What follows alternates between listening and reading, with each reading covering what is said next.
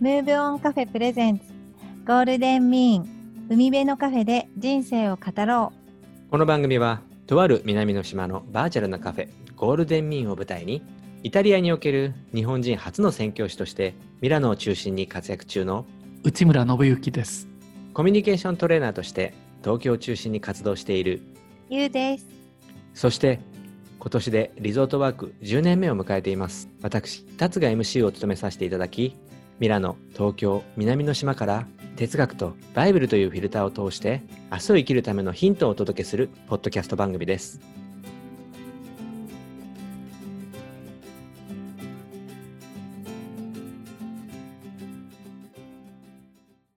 ボンジョールノボナセーラ海辺のカフェゴールデンミーン MC の達です。前回に引き続き番組を A 面と B 面2部構成にしてお送りしています。実はですねウッディさんあの今日から妻が旅立ってまして。妻が旅立った、あの、地あ上ののいやいやいや中での旅ですよね。あいやバッドストーリーの方じゃなないです、バッドストーリーのえ方じゃないです、い、いろんな文脈がありますよね。はい。表現には。数年前からですねあの彼女の希望もあってなんですが誕生日プレゼントは一人の時間っていうふうにしてまして、ええ。一人旅。そうなんですね。やっぱりもう子供ができて10年になるんで、うん、やっぱり男性。性には分からないこう、ね、ずっとやっぱり何かこう家族と、まあ、また地元との付き合いとか子育てっはい。ていう中で、多分僕が考えているよりもずっときっと一人の時間が取れてないだと思うんですよね女性が。うん。お。それで、あの今回ですねコロナで去年はもうそれすら挫折してたんですけどもええ。今年は、うんあの旅立ちました。あ正確には昨日からだなそうですあ、あ、ね本当、はい。奇遇ですね。僕も実は私事ですけど、先週妻が旅立ちまして、一人暮らしをしています。それもどんなストーリーで？お聞いちゃいけない？いえいえ、全然そんなことないですよ。はい。同じようにですね、はい。まあ、あの、去年コロナ禍で妻も全然日本に帰ったりすることがなかったんですけれども、あとうち今、はい。犬が年取ってるので、2人で開けられないってことがあり、はい。で僕も家庭の母のこととかでね、結構日本に行かなきゃいけなかったので、随分彼女に家のことを押し付けちゃってたなと思って、ちょっと、やっぱり休暇と健康診断、メディカルチェックとかも含めて母国に、いいですね。まあいはい、ちょっと一人で帰っておいでよって言ったところでした。はい、すごい奇遇、本当に奇遇ですね。そうですね。うん、なんか思わされたのは、うん残された独身でミラノできるっていうのも一つの旅だなっていうちょっと新鮮な気分で、うん。はい、生きてまそうです。ね。うん。そうそんな中ですね、少しちょっと話を続けてしまうとですね、今日、うんその、ま、あの Facebook に上がってたんで僕喋っちゃっていいと思うんですけども、彼女が、はいはい。あのそのまあ今一人の時間を過ごして投稿し、た内容がすごくちょっと僕あの、まあ、感銘を受けたというかですね、あのは久しぶりに一人の時間イメージ的にはちょっと南の島に行ってリラックスとか、こういろんなイメージあると思うんですけど彼女があの自分の語りとしてあの行きたかった、やりたかったのは結局仕事ばかりだったっていう投稿をしてたんですよ。うん。えー。うん。でその仕事の死っていうのが、まあ、志という字で当てられていて。なるほど。そっちの仕事。そそうなんですよね。趣味やリラックスと自分の仕事がが結びついてることってなんて幸せなんだろうって投稿していてですね。なんかすごくあの身内ながらになんかあのちょっと誇り高い感じを感じて、おうん、それが今日は僕はとても嬉しいエピソードでした。身内の話でちょっと恐縮なんーですが。いやいや、なんか志のことって書いて仕事って読むって素敵じゃないですか、それ。ねなんで結構使われる言葉なんですか、それって。うんたまにもちろんね 見るかもしれないですけど、そのへー。自分のことをそれで、ね、ちゃんとこう胸を張って語れるっていうのはなんか素敵だなと、うん。あのまあ、自分の妻ながらですがうん。感じた次第です。なるほど。はい、うん。そんなことでですねあの今回のテーマは、まあ、前回引き続き A 面から引き続きはい。仕事についてなんですけども、いいテーマですよね。う。うん。まさにこれ前回前々回、うん。まあそのお金の話がまた A 面 B 面あったんですけどそれと同じぐらいちょっと広いとても広い言葉ですよね。そのそうですね。また前回のうん。お金っていうことはいともかなり切り離せないそうですね。トピックでもありますよね。うん。なんで、今回は聖書において、そもそも仕事がどう定義づけられて、もしくはどうやって教えられているのかっていう、ちょっとウッディさんの話から始めていただきたいなと思ってるんですけども、どうでしょはいはい。えっと、結構深い、いい直球がいつもね、事前告知なし投げられるっていそうですよここ本当に打ち合わせそのうなんですよ、リスナーの皆さん、これ打ち合わせゼロなんです。いいですよね。これです。ちょっと今、す鋭くていいしテーマすぎて。はい。僕は5時間話せるんですけど、でもやめときますね。はいせんままずは2、3分でお願いします。はい、えっとですね、あの一言で言うと、あの仕事観っていうものが、まあ西洋でですよ、このはい欧米で形作られた基礎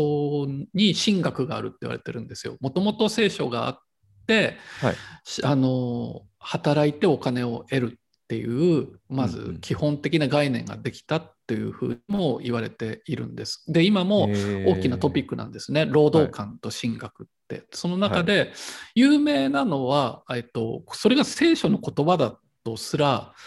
最近知られてなくても知ってる言葉ではい。働かざる者食うべからずってあれ聖書の言葉なんですよ。いや、ご存知全でした？然知らないですね。あれ聖書なんですよ。全く知らないです。完全になんかもう、あの日本の、もしくは中国の昔の言葉だと思ってますね。ぐらい浸透してるでしょ、はいうんうんそれがまず労働観の基本として聖書にあるあの伝道者のパウロって人が聖書に書いた言葉ではいこれはね聖書とかキリスト教国じゃない人でもみんな使う言葉になりましたね。はい。うん驚きますよね。うん、そうなんですね。なんかもう驚きですぎて、なんか言葉が出出ない状態で。そうなんですよだから仕事と聖書って言ったらまずそれがあるよねって思っちゃうんですよね。すごい。なんかブーメランのようにパコーって帰ってきた感じがあります。そう。直球の。スピードが速かったからね、はい。顔面ライナーみたいに打ち返した本当に。感じがありますそうなんですか。そうなんですよ。えっ、と、前回のその A 面で、やっぱりこうヨーロッパ的労働観というか、そのアメリカ、日本のようなこう仕事と、まあ、要はお金のための仕事と、この、うんうん。そうでない仕事がある意味混同してしまったようなものに対してきはいっぱり分けてるんだよっていうようなお話が、まあ、ええ前回の A 面だったと思うんですけど、はい、そうですね。そことそうんの労働観とっていうのはこう同性互性が取れてるんですかね？はい、えっ、とですね、だから良くも悪くもなんですけど、これ紐解くとですね、はい。さっき言った働かざる者食うべからずって言ったときに、はい食うための仕事は、はい。どこかペナルティみたいなちょっと意識がヨーロッパの人ににあるんですよ。これ、これ神学と関係があるんです。はい。なぜかっていうとですね、すごく、うんうだから5時間話したいとこ1分のはいダイジェスト版にしますけれども、はい。そもそも聖書の最初のページにですね、はい。神はそもそも人間が労働しなくても好きなものをエデンの園で立って食べれるっていう世界を作ったっていうところから聖書が始まるんですよ。いわゆる人間の理想郷の姿が最初に書かれていて、でそれが崩れてゆき後にキリストが出てきて最後に回復するっていう大きな物語なんですね聖書っていうのは。ね。で回復する前までの前の段階で、まあ、例えば、アダムとエバという夫婦がいて、はい。でまあ、神との約束を破ってしまった後にですねはい。神がアダムとエバの夫婦に言うんですね。人間がもう嘘をついたり罪を犯してしまったりした後こういう生き方をするようになるっていうのの中にうんうん。今までは罪がないものは園の木から自由に美味しいものを取って食べれたんだけどあなたには自己中心という罪が入ったのでうんうん土を耕して額に汗して食べ物を得なければならないっていうふうに宣言するんですよ。これが最初の労働観なんですよ。なるほど。あの要するに人間が自己中だった時にですよ。はい要するに今で言うとその何でも取って食べていい世界がうまく調和があるっていうのは人間に罪がない時にだけ成り立つデザインだったわけですよ。はい。よ要するに今今の世界をエデンに実現してね毎日朝町内、町内のどっかの郵便ポストの前とかでもいいですよ。はい。あの自由に取っていいですよっていうふうに100万円。円の札束が 5, 5箱置かれるっていうふうになったら平和にならないじゃないですか。その街で絶対奪い合いが起きたりとかするでしょ、そうですね。だから、うん。もうそういうあなたたちは争ったり自己中な存在になったので等しく働いてあの食べなきゃいけないっていうなんかね労働をちょっと罰として宣言されたっていう理解をする人がいるんですよ、ヨーロッパの人って。うん、はい。それがあの日本の人が旅行した時に普通にこう駅の窓口で働いてる人とかとが日本なんかと比べてねスーパーでレジ売ってる人とか超嫌々そうにやってんなって感じることに移ったりとか、なるほどね。なんかねそういう面がちょっとね良くも悪くもあるんですよね。いや、そこ、すごくなんか本質だなと思ったんですよね。今、その、うんうん。教えていただいたそのペナルティっていうところがお金をもらう仕事の部分ですけども、うんうんうん。なんかその、僕、いい面悪い面両面だともちろん思うんですけども、あの、うん。こうともするとこうアメリカ日本的働き方っていうのはこう、うん。あんま良くないっていう捉え方でその、はい。ヨーロッパ的働き方っていうのはちょっと理想的だなと捉えがちな部分ってあると思うんですよね。特にはい。日本の人がヨーロッパの話を聞いた時になんですけど、ええはい。なんか逆の見方をすればその働くってことはペナルティではなくてもうそもそも喜びだっていう概念をうん日本って持ってると思うんですね。はい。そこは非常に理想理想論ではあるんだけれども本当にそうなったらとても素敵だなと思ってるとこがあるんですよ。でそうなんですよね。そのスタートが違えどこうどういう形になっていくかの部分で、うんそのヨーロッパの場合はそれによって、まあ、全員じゃないとは思うんですけどねそのペナルティとしてのお金を稼ぐ仕事なんで、もう最低限やってっていうニュアンスのサービスホスピタリティが出てるっていうはいお話だと思うんですけど、そうかなんです。それは最終的に本当にハッピーな姿かっていうとそうとも言い切れないなと思っていそうてなんですよ。なんでできれば本当は両方のいいところ、まあ、そのゴールデンミーンの中庸じゃないんですけど、ええそのきちんと春別あと混同の反対語って、まあ、春別だと思うんですけど、うんうんきちんとその2つを春別しながらもそれぞれをきちんとやりきるっていうのがやっぱり理想なのかなっていう気がして。聞いててですね。なんで、そうまあなんですペナルティーだからっていうところをやっぱりこう1個上にレベルが上がってかつこう、はい。日本とアメリカみたいに混同はしないっていうそのええ中庸が得られると素敵なんじゃないかなって今聞いててすそうごくですね。はい、腑に落ちつつもあのですねやっぱりそれぞれがまだまだこれからお互いに学んでいけるんじゃないかななんてことを感じました。そうですね。だから、達さんがね、仕事んと聖書ってどういう関係があるのっていうはい質問は、お鋭すぎるっていうか、いそれは結構いろんなもん飛び出すけど、いいですかっていうところで、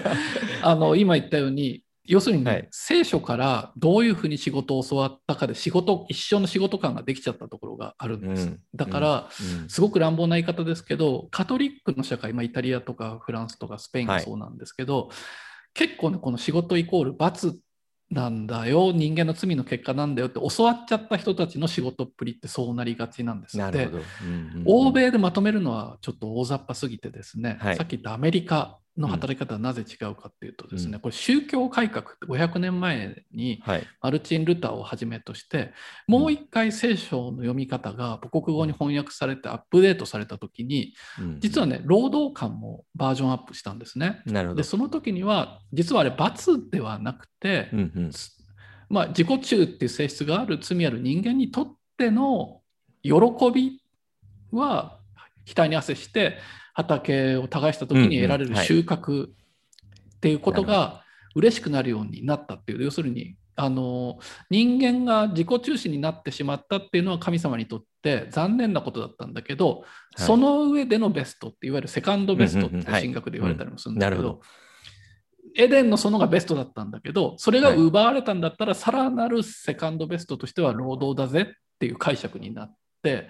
いわゆるだからプロテスタンント国って言われるアメリカとかト、はい。イギリスとかスイスとかは意外にですね、うん。労働を喜びとして捉える教育が幼い頃からななされていてこれ結構みんなね幼児教育に関係してるんですよ。あの仕事間の出来が出来方っていうのがね。ん。なるほどね。そういう違いがね実は見えてくる面があるんですよね。なるほど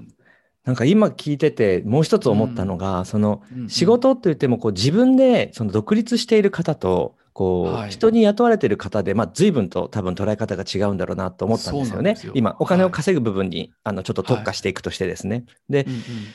今現状その特に戦後はその雇われる、労働契約のもとで働くっていう人が、やっぱりこう、急激に力を増して増えたっていうのは、あの歴史的にある、すごい大きい特徴だと思うんですけど、はい。で、その中で、その、まあ、僕がどうしてもこういつも、あの、あの論語とかドラッカーさんの話になってしまうんですけど、ドラッカーさんがマネジメントっていう本を出したの、その彼の思いっていうのは、実は、その組織社会になってきたっていう戦後の流れを見て、この人類を今幸せにするのは、組織のマネジメントを通して、こう幸せになっていくっていう道筋を立てていくんだっていうのが彼の根本にあるんですよね。なんで、うんうん。その彼がそのもうマネジメントっていうのがもう人類を幸せにするためのものであって、もうそ、の3つの役割についてがもう一つが、えーミッションを実現すること。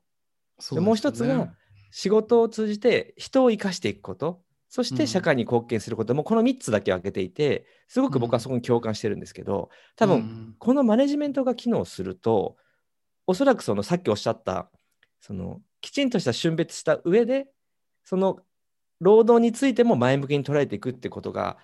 こうできていくんだろうなってことに今つながったんですよね。そうですよね。はいうんでまあ、ドラッカーさん前回あの内村さんに教えていただいたんですけど、うんクリスチャンだってことで必ずその教えが入ってると思うんで、そうですよね。そういうつながりなのかなと、一がミッションを実現するっていうのもそういう部分なのかなと思ってちょっとふと思い出して、ちょっと長,、はい、長お話で恐縮なんですけど。いやいや、あの今言われたように、雇われているのか、私が選んで仕事してるかって意識をはっきりさせるの結構大事ですよね。あの、はい。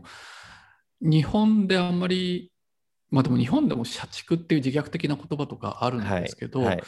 もともと従業員って言葉は英語でエンプロイって言い。ますけど、うん。あのはいこれもともとのルーツは奴隷に使う言葉だったんですよ。あのうん。ラテン語ではね、うん。買われた人っていう意味があって、はい。なんか買われた人として生きてるんだったら寂しいですよね。お金のために買われてる。で、確かに。元のルーツがそうだったけど自分は果たして単なる従業員になっているのか、うん。必要なあのむしろなんか自分が売っている、はいあのスキルなりサービスなり経験を売っている立場になっているのかっていううんことをこう自分でちゃんと判断するって結構大事なことですよね。そうですねうん。多分さっきの視点で、その働いてる側もその意識を持ち、逆にうんマネジメントしてる側は、その人を生かす方向にあのそうそう指導していくって、やっぱり両面から悩み寄りなんだなと感じますね。まあ、もちろん理想論だけども、そういう理想を持っていきたいなとそうですね。今思いました。うん。で、内村さんもあっという間に僕らの時間はすあの過ぎてまして、はい。はい。次の次のコーナーに行く時間になっております。はい、5時間話せる質問だそうなんですそうなんです。あっという間に経ちますよね。、まあ、ちょっと足りないぐらいがちょうどいいということでですね、そうですね。前回かららの新コーナーの人生の Tips なんですけども、あの比較的あの好評な声をあのいただいています。なので、で、今回もあの一つずつ出していきたいんですけども、前回、う私が先行でさせていただいたので、今回ウッディさんの先行でお願いできますでしょうか？はい。じゃあ、はいはい、私はですね、まあ、さっきのこの仕事の流れなんですけど、あの、はい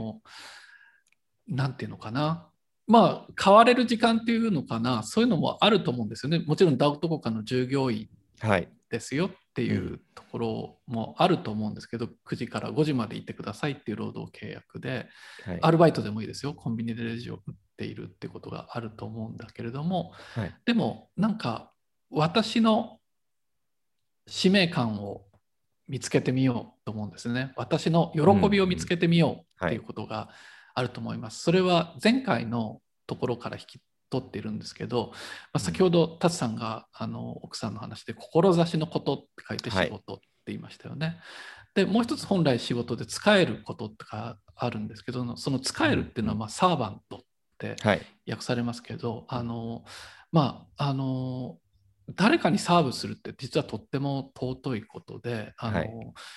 卑屈ではないんですよね。決してあの奴隷の仕事ではなくてあの選ばれた人しかできないことだしなんかそこでサーバントに本当になれるのかまたそこに喜びを見見出せるボランティエリあの、はい。ボランティアの語源になったうんうん。私の喜びっていうのは絶対どんな仕事にあっても見つけることができるはずなんですよね。でそれはもう私のそれが本当の使命なんだっていうものを見つけて